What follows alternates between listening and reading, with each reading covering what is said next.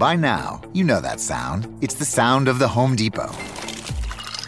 But what about those sounds? Those are the sounds of the Samsung Bespoke Refrigerator's Beverage Center with internal water dispenser and built in pitcher with flavor infuser for crisp, refreshing water. Making this the sound of savings on top brand appliances. The Home Depot. How doers get more done. Save up to $1,201 on this Samsung Bespoke Refrigerator at the Home Depot. Offer valid August 25th through September 14th. See store or online for details. The CBS Radio Mystery Theater presents.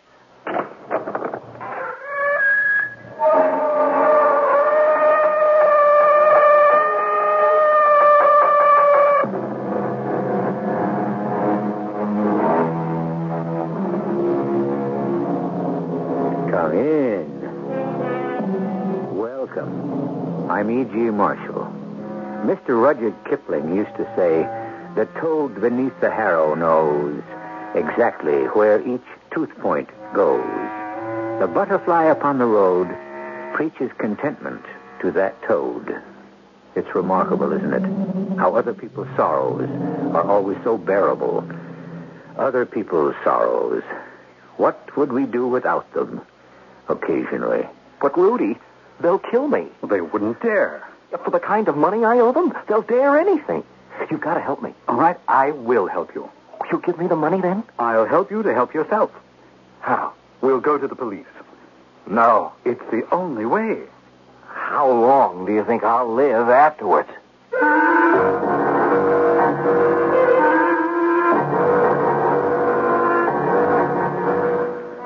Our mystery drama, Shark Bait, was written especially for the Mystery Theater by Sam Dann and stars Tony Roberts.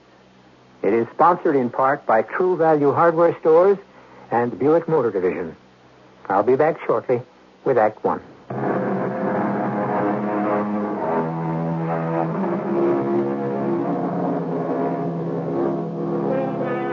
Who was it that said, we can forgive our friends anything except success? No point moralizing about it. It's completely human, and therefore quite normal and natural. However, like everything else, it can be carried to extremes. Randolph Watson is having breakfast with his Aunt Ethel. Have some kippers, Randolph. Kippers? Very tasty. Very salty. Nonsense. Oh. Well, my doctor says that. How old is this doctor of yours? I'd say he's about 40. Well, I'm 81. Well, what has that got to do with. I'm twice as old as he is. I've been around twice as long. Real? Therefore, I know twice as much. Yes, Aunt Ethel. Oh, don't give me that martyred sigh. Just to say, I've got to humor this crazy old dame. How much longer can she live? Oh, why must you persist? Then I'll have all her money. I will live a long, long time because I do not listen to doctors. Now, if you would just eat a hearty breakfast. Oh, please, Aunt Ethel. I just want some coffee. Oh, Randolph, you always were a picky eater. That's your trouble. Now, when you were just children, you and your brother Rudolph, I knew from the start which one of you would be a success. Go on, ask me how I knew. You've told me at least. I knew because Rudolph had gusto. He did everything with gusto. He would eat with gusto. Yes, Aunt He is what my grandfather would call a two-handed trencherman. Now you show me another fellow who sits down to the table, tucks his napkin under his chin, rubs his hands, smacks his lips, picks up his knife and fork, and gets to work. Yes, I know, Aunt Ethel. I know. Oh, yes, indeed, heaps his plate. Doesn't give a hoot in a rainbow for calories, cholesterol, vitamins, minerals, carbohydrates. Uh, may I, uh, may I be excused, Aunt Ethel? I, I have an appointment. With a young lady, I hope. At eight in the morning? Well, why not? Why not? That's what you need, Randolph. A handsome young woman. A high-spirited, rollicking. Aunt Ethel, I have a business appointment. Indeed. And who proposes to swindle you this time? Oh, now. What oceanfront property is for sale in Iowa? You have no right. As for the four bridges that span the East River in New York, they are municipal property and therefore not subject to sale. Oh, this is monstrous of you. Aunt Ethel, I'm meeting about a solid, sound, and substantial proposition. All of them were, Randolph. This investment is surprisingly small. The answer is no. But Aunt Ethel. If I give you any substantial sums of money while I am alive, I shall only impoverish both of us. You must wait until I am decently dead. Then you can speedily squander every last penny. Well, look at all the money you gave Rudolph. And look how constructively he has employed it. Everything Rudolph touches turns to gold. Now, Rudolph, Rudolph. All I hear is Rudolph. You will have to get by on your allowance. But I can't live on my. You could always get a job, you know. Well, that wouldn't be fair. Oh, and why not? Oh, well, don't you see? I shall one day come into a fortune. Now, that's true, isn't it? Oh, where is all this taking us, Randolph? Well, I won't need the money I earn, and therefore I, I should be depriving someone who does of the opportunity. We'll deprive him. Oh, but Aunt Ethel, this particular proposition, No. I really need the money. You have an allowance. Allowance? A child has an allowance. Of course. I'm in debt. I shouldn't be surprised. And, and these people, they, they want their money. They have every right to be paid. You don't understand. What is there to understand? You have debts, and therefore you have debtors. But you have a source of income, an allowance. Sit down with these people and work out a reasonable solution. Oh, but these are not reasonable people. Then you should have had nothing to do with them in the first place. And that will have to be my final word on the subject.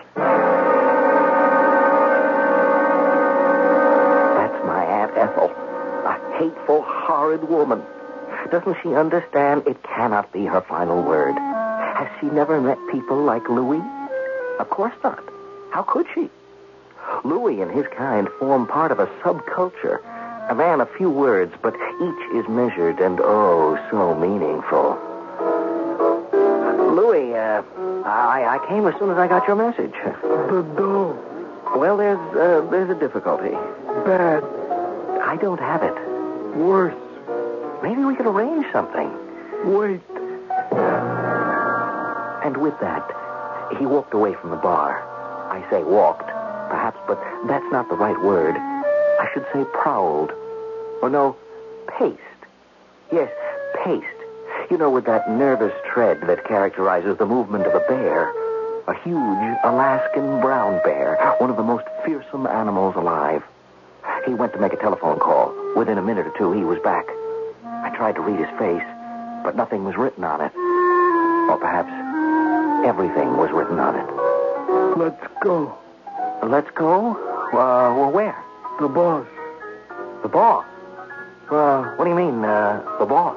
The boss. The boss. It had an ominous ring to it. I knew I was in the hands of questionable gentlemen, but the boss. Visions of beady-eyed, tight-lipped, paunchy people in expensive but vulgar suits who dispensed rough justice flashed through my brain. However, Louis conducted me to a somewhat nondescript commercial building. There, in, in a small, plainly furnished office, sat a young lady with long blonde hair, deep blue eyes, who looked for all the world like the queen of the homecoming game at an Ivy League college. How do you do? Is this Mr. Randolph Watson, Louis? Yeah, boss. Boss? You are the boss? Male chauvinism. It survives to the very end, doesn't it? Ah, It well. It remains when all else is gone. Money, resources, hope. Even when one is reduced to the breath in one's body. I, I meant no. I have problems enough with my associates. I do not require additional ones from my clients. I assure you, uh, I intend to present you with no problem. But you have a $50,000 problem. I only borrowed 30. Interest, my friend. Interest. 50,000. The entire sum due and payable today. Well, I don't have 50,000. I, I don't. Obviously. Which is why we are engaged in this discussion. 50,000. Uh, look, I'll pay it somehow. Yes? I, um, I'll get the money. May I inquire where? Oh, look, don't press me. Indeed. Yes, and don't give me indeed. After all, I, I don't have to pay you back. what a fantastic statement. How do you intend to justify that point of view? Well, it's a gambling debt, isn't it? Of course. Well, therefore, uh, it's not legal. Ah, you have a point. See? You admit it. I also have a point. He's standing right beside you. His name is Louis. Louis, this gentleman thinks he is not obligated to pay what he owes us. Yeah? It was a single, one syllable word. It was spoken quietly, which is perhaps why the noise of it almost shattered my eardrums. I looked into Louis's eyes. I saw my fate. My bullet riddled body, encased in cement, sinking slowly, disappearing into the silt of the harbor. I hastened to assure the boss that I was an extremely reasonable person. The issue before us here is not your reasonableness, but your financial position. My aunt refuses to give me any more money. Ah. Well, you have a brother. Ah, yes, I do have a brother. A twin brother. Rudolph. Rudolph and Randolph, the Watson twins. Rudolph. Oh, yes, Rudolph, the robust one, the handsome one, the talented one. But only I knew his true nature. I'll tempt him with this royal halberdier. You know, it's the oldest fly in the world. Uh, Rudy. They say it was first tied by Bonnie Prince Charlie himself, as he fished for salmon in his favorite Highland stream. Yes, Rudy. Uh, why aren't you fishing, Randy? Oh, bother fishing. You can buy the finest fish there is without getting your feet wet and your clothes smelly. Got him. I've hooked him there. Oh, he, he must be ten pounds if he's not. Is he worth all that exertion? Just wait till we dine on him Friday night at Aunt Ethel's. Oh, please, you're making me ill. Ah, got you, my fine beauty. Got you. Ah, yes. Properly spiced, prettily garnished. Oh, what a feast is in store. Rudy, I need $50,000. Well, last month you needed 25000 It's the same money. Huh? Did you borrow more? No, it's just the way that they figure the interest.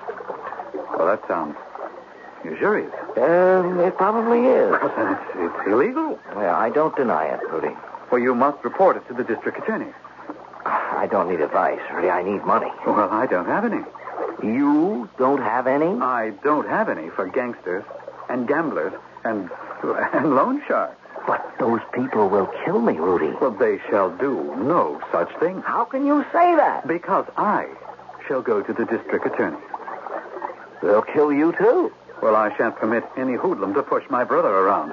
But But the money means nothing to you. In the immortal words of Charles Goodloe Harper, millions for defense, but not one cent for tribute.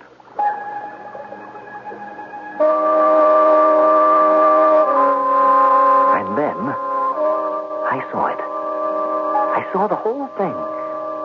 My brother had just suggested how I could pay off the boss and have a fortune for myself besides. Of course, someone would have to die. But as long as that someone wouldn't be me, what difference would it make in the cosmic scheme of things? Who can answer such a question? Who really knows anything at all about the cosmic scheme of things? Or indeed, if such a scheme even exists? Well, it appears that we are dealing with the oldest of all recorded crimes fratricide, or the prospect of it, at any rate. We'll see how things go when I return shortly with Act Two.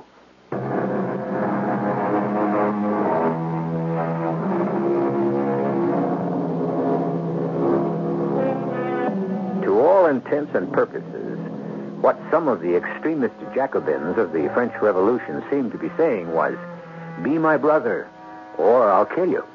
And here, several centuries later, we have Randolph Watson reversing the situation. What Randolph seems to be saying, as far as his twin Rudolph is concerned, is, Because you're my brother, I shall kill you. Dangerous times. Dangerous times indeed. Randy, I say go to the police. It's your duty as a citizen. And what about your duty to help your brother? I am helping you, but in the right way. Well, the simplest way would be for you to write me a check. Well, then I would be an accessory. Accessory to what? I would be helping to nourish the lawlessness that flourishes all around us. No, no. If you refuse to go to the police, then I shall. Ah, yes. The plan was taking shape. He would go to the police today when he returned to the city. Then, four nights later, on Friday, we would be at Aunt Ethel's for dinner. For one of those atrocious gourmet meals which Rudy insisted on preparing. Oh, it's you. Yes. May I come in, boss? You said you wished to go home in order to review your options. Yes. I've worked out a plan which shall enable me to discharge my debt. In full? In full. When? Soon. Soon is a rather vague and uncertain concept. I expect a particular event to transpire this coming Friday night. What sort of event? Uh, let us say one that shall mark a dramatic upturn in my fortunes. Hopefully. I must say, however, that our mutual friend Louis is becoming somewhat restive. Well, you can get him to wait until Friday night, can't you? Barely, Mr. Watson. Just barely. I may have to call on you for some assistance. That's what we're here for, Mr. Watson. I intend to commit murder. That is a rather risky undertaking. Well, if I can eliminate my aunt and my brother. But won't you be suspected? Well, not if I succeed in throwing enough suspicion on my brother. Continue. I need some poison. Now, uh, how could I, as a law abiding citizen, obtain poison without arousing suspicion? When and how do you plan to use it? At dinner Friday night. Rudolph is preparing it. How do you intend to feed the poison to the right people? Well, it has to do with my knowledge of everyone's eating habits.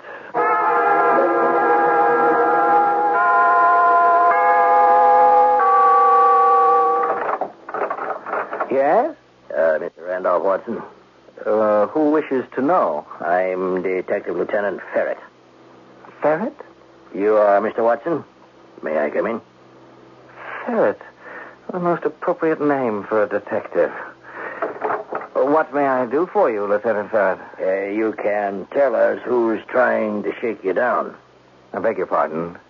I'm sure you know what I mean. I haven't the foggiest notion. Mr. Watson, your police department is trying to help you. Help me to do what? Help you to, well, I guess you could say, extricate yourself from this position you're in. To what position do you refer? Uh, we are wasting time. Now, you know you're into the sharks. You'll never be able to swim home free unless we help you. Are you sure you want me, uh, Randolph Watson? There isn't some mistake? Oh, there's no mistake. He said you'd deny it at first. Who said I would deny what at first? Your brother, Mr. Rudolph Watson. Well, where does my brother enter into this? He came down to headquarters. He said his brother, that's you, was in the clutches of some loan sharks. He said that? I am giving you his exact words. But it, it isn't true. If it isn't true, why should he say it? I don't know. Now, look, Mr. Watson. Why would your brother come to us with such a story? I, I said I, I, I don't know. Well, I've got an idea you do know. Now, tell us what's happening. I can't. Why not? Oh, I have to protect my brother. The people who can protect you or your brother are the police. He's in trouble. Your brother Rudolph? Yes. Well, you better you better tell us what it is. Yes, yes, yes. Perhaps that would be best. You see, Lieutenant, uh, he, um, uh, Rudy, is the one who's in the clutches of the loan shark. Uh, now, wait a minute. no, it's true. Well, why would he come to us and say that you Well, were... because perhaps he was too frightened to do it for himself. Yeah?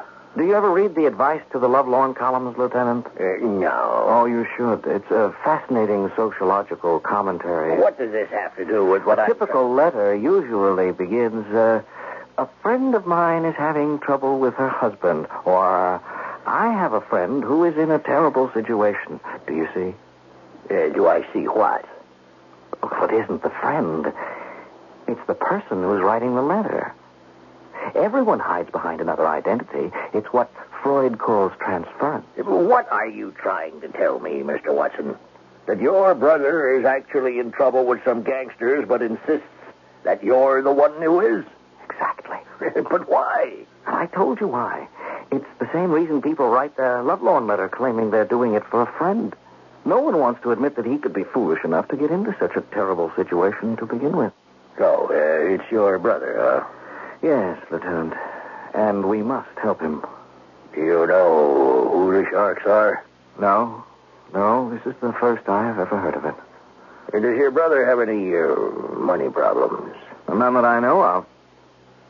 But, But what? Oh, he has so many deals going on at the same time. Has he seemed nervous, uh, worried lately? Well, now that you mention it, uh. Ah, he has been worried. I'm sure of it. Worried about what? Money. Huh. Well, from what I hear, he's a rich man. Oh, you can be rich, but you can still be hard up for cash. Sometimes you need a great deal of cash, and you're forced to convert certain holdings uh, at the wrong time at a considerable loss. And uh, that's the spot your brother is in? Lieutenant, he must be in terrible trouble. If he's been to the loan sharks, then then it means that What? Oh, oh, what does it mean? it means that she turned him down. Who turned him down? Aunt Ethel. Yeah. Yes, it has to be something very bad because he's the favorite, you see. He always was. He could always get anything he wanted from Aunt Ethel. And now I'm worried.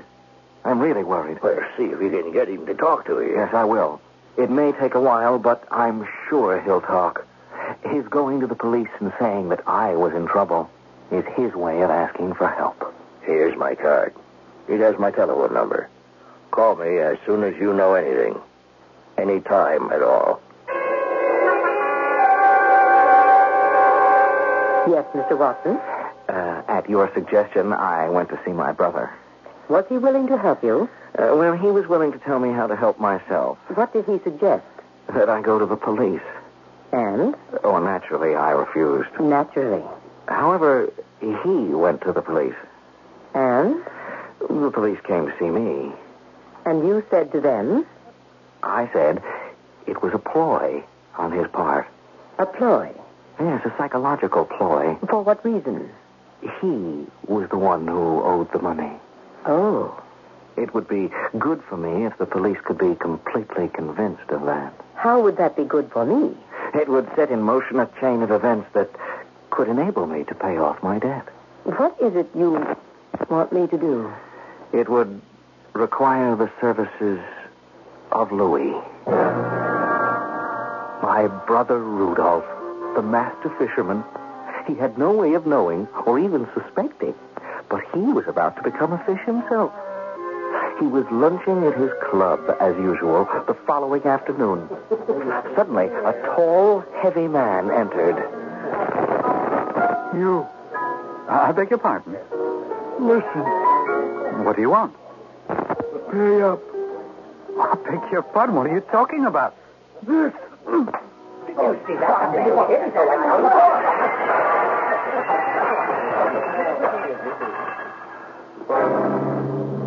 Yes.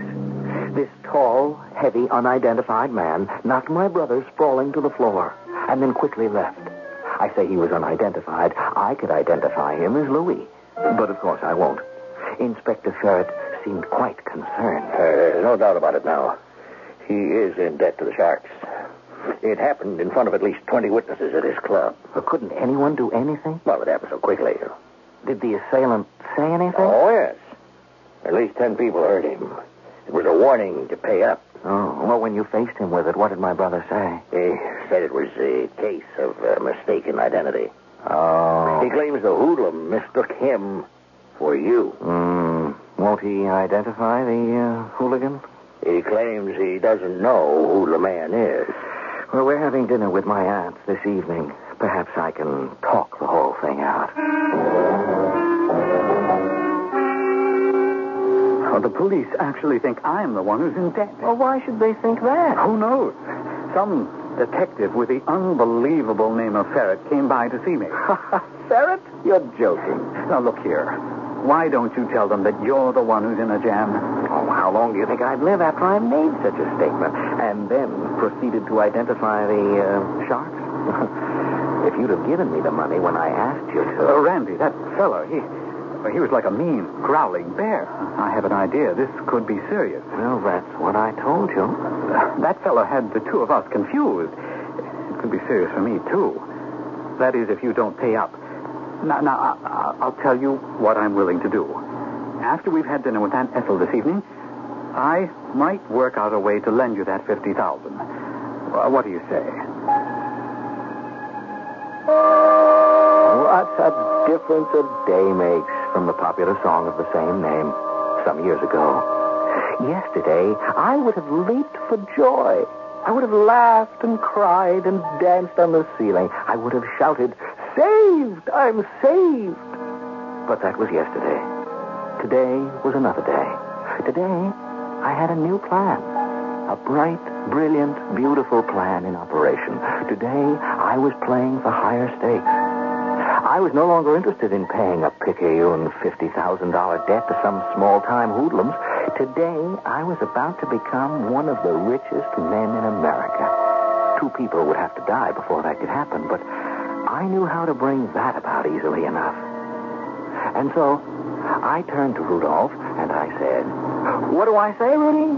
I say, no, thank you. You mean you don't need the $50,000? No, Rudy, I don't need the $50,000. Well, I offered. Yes, Rudolph, you did offer. Thank goodness the offer was turned down. We came very close to not having a third act. Because if Randolph had accepted Rudolph's offer of the money, our drama would have to be over then and there. The boys would arrive at Aunt Ethel's, have dinner, and that would be that. But now we're going to have our murder. And right in the place that's been set aside for it, in Act Three, which I shall bring you shortly.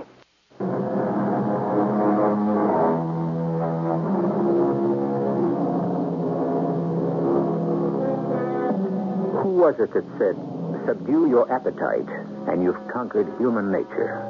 But the problem is that human nature demands of us that we satisfy our appetites. And what does satisfy mean? It's a highly troublesome situation. And in the next 15 minutes or so, we're about to see some appetites in action. However, let it be said here at the outset that none of them will be subdued. Exactly. Ah, what splendid salmon, Rudolph. Yes, Aunt Ethel. I thought you'd like to see them before I exert my usual culinary magic. You didn't catch any, did you, Randolph? I cannot claim fishing as a talent. Indeed. And what talent, if any, can you claim? Patience, Aunt Ethel. Patience. Well, shall I go into the kitchen and begin? Yes, Rudolph. But please be careful of poor Skewer's feelings. I suppose I should explain. Uh, Aunt Ethel has a chef. His name is Skewers. He's a fantastically jealous person. He looks upon these weekly dinners that Rudy prepares as an invasion of his culinary province. I have him in reserve as a second line suspect, if he's needed. He generally grumbles and sulks while Rudy usurps the kitchen. Skewers, what are you doing out here? What am I doing out here? Why aren't you in the kitchen? You know why. I've been evicted. That's why. Don't you know what night this is? Friday. Ah, yes, Friday. And that, that amateur, your brother, is in the kitchen. Well, you must admit he is a rather good cook. Cook. That's exactly what he is. A cook. That's what Maxime, an amateur. A chef is a professional. Chef. You know what that means. Chef, the top, the best. You're right. You're right. He is an amateur. He's gifted, but an amateur for all that. She has no right to foist him on you. what can I do? She pays the bills. She's the boss. You know, uh, Skewers, I, too, am an amateur, and a gifted one, too. Eh, yeah? No, oh, yes, I happen to play the bassoon. I didn't know that. Well, it's always been my fondest dream to play with the City Symphony. I used to ask my aunt to arrange it. How could she arrange it? She owns the City Symphony Orchestra. How could she own... She's the wealthiest patron. She practically supports it. One word from her, and the conductor wouldn't dare to refuse to let me sit in. But when I asked her, do you know what she said to me? Go ahead. Go ahead. Ask me what she said. What did she say? She said she would not foist an amateur on Mr. Kuzelovsky. That's what she said. Yes. But she doesn't hesitate to foist an amateur on you. That's right. That's right. It's because she has no respect for you. Uh, yes, yes. In all fairness, I play bassoon better than Rudolph Cook. We'll see about that. And with all due respect, she's an old lady. There must be the utmost skill and care in the preparation of her food. Suppose, suppose she gets sick. Helped him work up a fine head of steam and pointed him toward my Aunt Ethel. Uh, you could hear the fireworks all over the house. All the other servants simply stood silent in shocked surprise.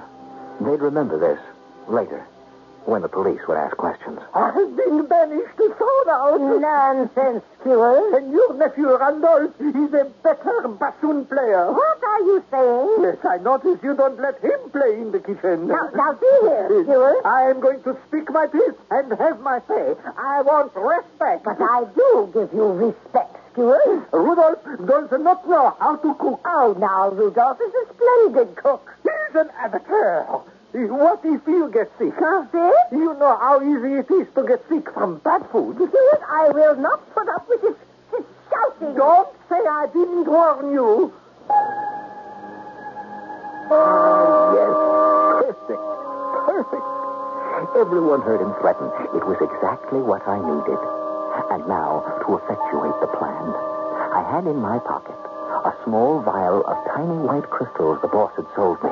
They looked like ordinary table salt. I placed a liberal quantity in the ornate sterling silver salt cellar.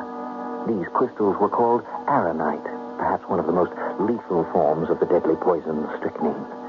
Just a few would be enough to cause instant death. Now there was nothing to do except wait for the meal to begin. Oh, how I do enjoy these Fridays. I don't see enough of my nephew somehow. What's for dinner, Rudy? For your dining pleasure this evening, madame, we have, as the French might say, a la poached salmon Ah. with the fine herbe. Mm. And the sauce, in honneur de ma tante, la sauce Eiffel. Marvelous. Mm, it's a good fresh fish. Did it need all this fuss?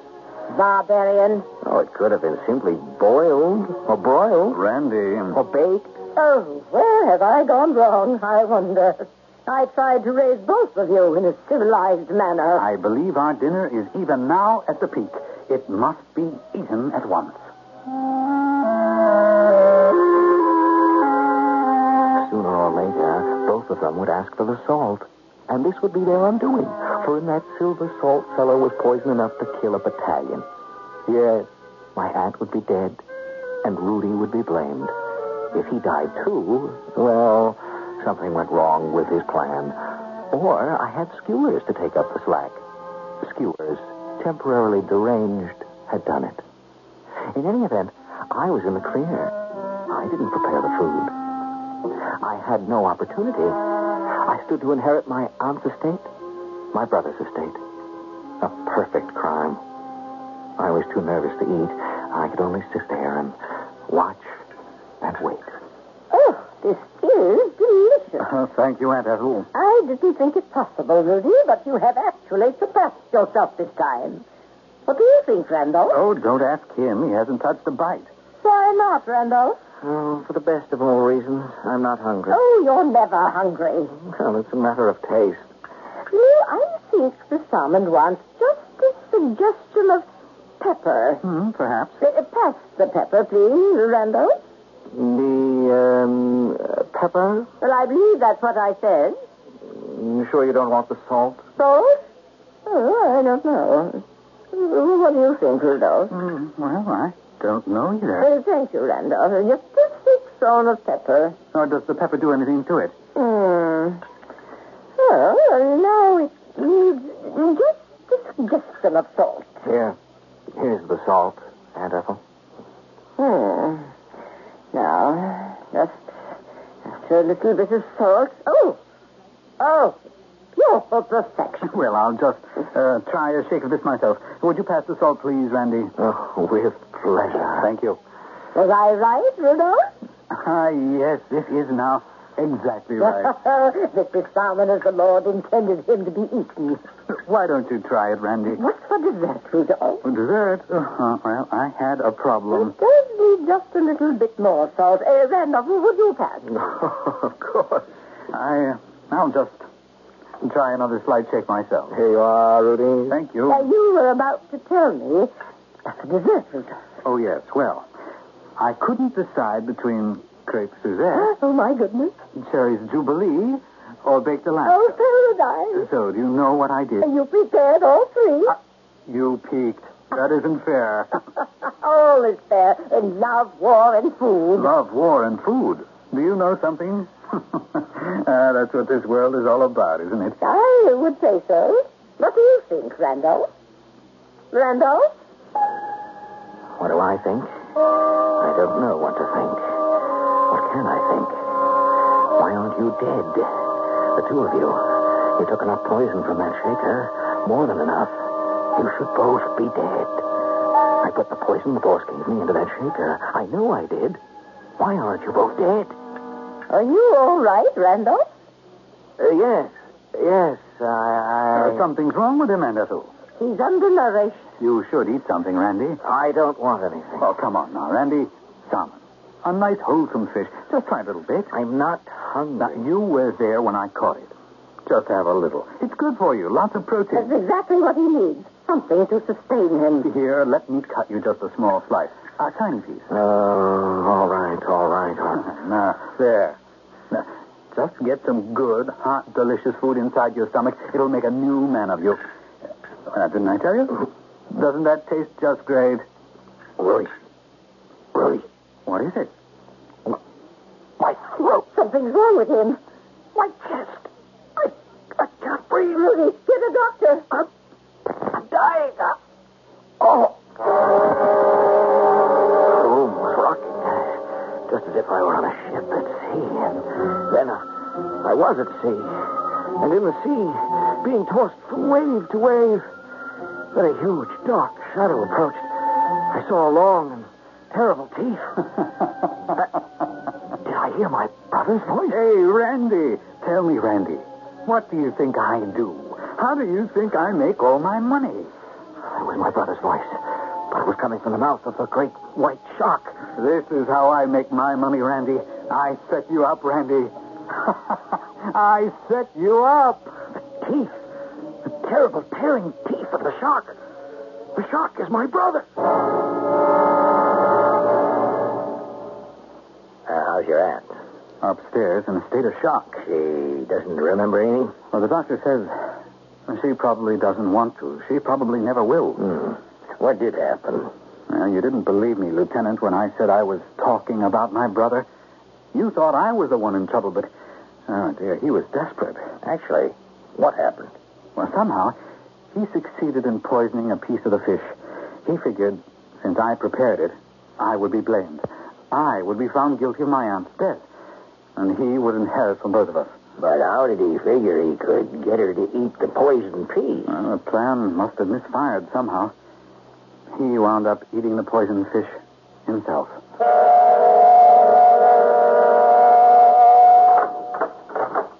Hello, Rudy, baby. Hello, boss. There's only one boss in this thriving organization, and that's you. Uh, and the reason the outfit is thriving is because no one but you knows it's mine. I heard it all on the news. It went beautifully. Now, what kind of crystals did you give my brother? Uh, Just salt. Ordinary salt. you should have seen his eyes when Aunt Ethel and I sprinkled the salt from the shaker. How did you manage to slip him the poison fish? well, I had the serving platter, and earlier in the kitchen, I made sure there was plenty of that aeronite on that one small end piece. So now you are the only one to inherit Aunt Ethel when she dies. As long as your brother was the fall guy, why didn't you get rid of Aunt Ethel also? Oh, I couldn't do that. Why not? Well, for one thing, she's the only one who really enjoys me.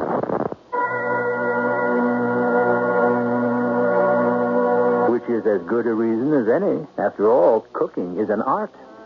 As a matter of fact, as the great master cook of all time, Bishop Leah Savant said, Anyone can be a roaster of meat, but only an artist can hope to be a cook.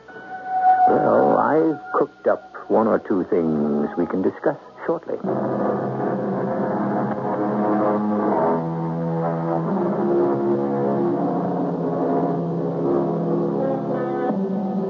Several hundred years ago, an astute gentleman named Mr. John Taylor said, God sends meat, the devil sends cooks. And he followed it up by also saying, God sends wealth, the devil creates debts. However, we can all realize a little profit here. After all, we have taken a bit of cookery, mixed it with a dab of indebtedness, and created ourselves an hour's entertainment. Our cast included Tony Roberts, Joan Shay, Lloyd Battista, and Earl Hammond. The entire production was under the direction of Himan Brown. This is E.G. Marshall inviting you to return to our Mystery Theater for another adventure in the macabre. Until next time, pleasant dreams.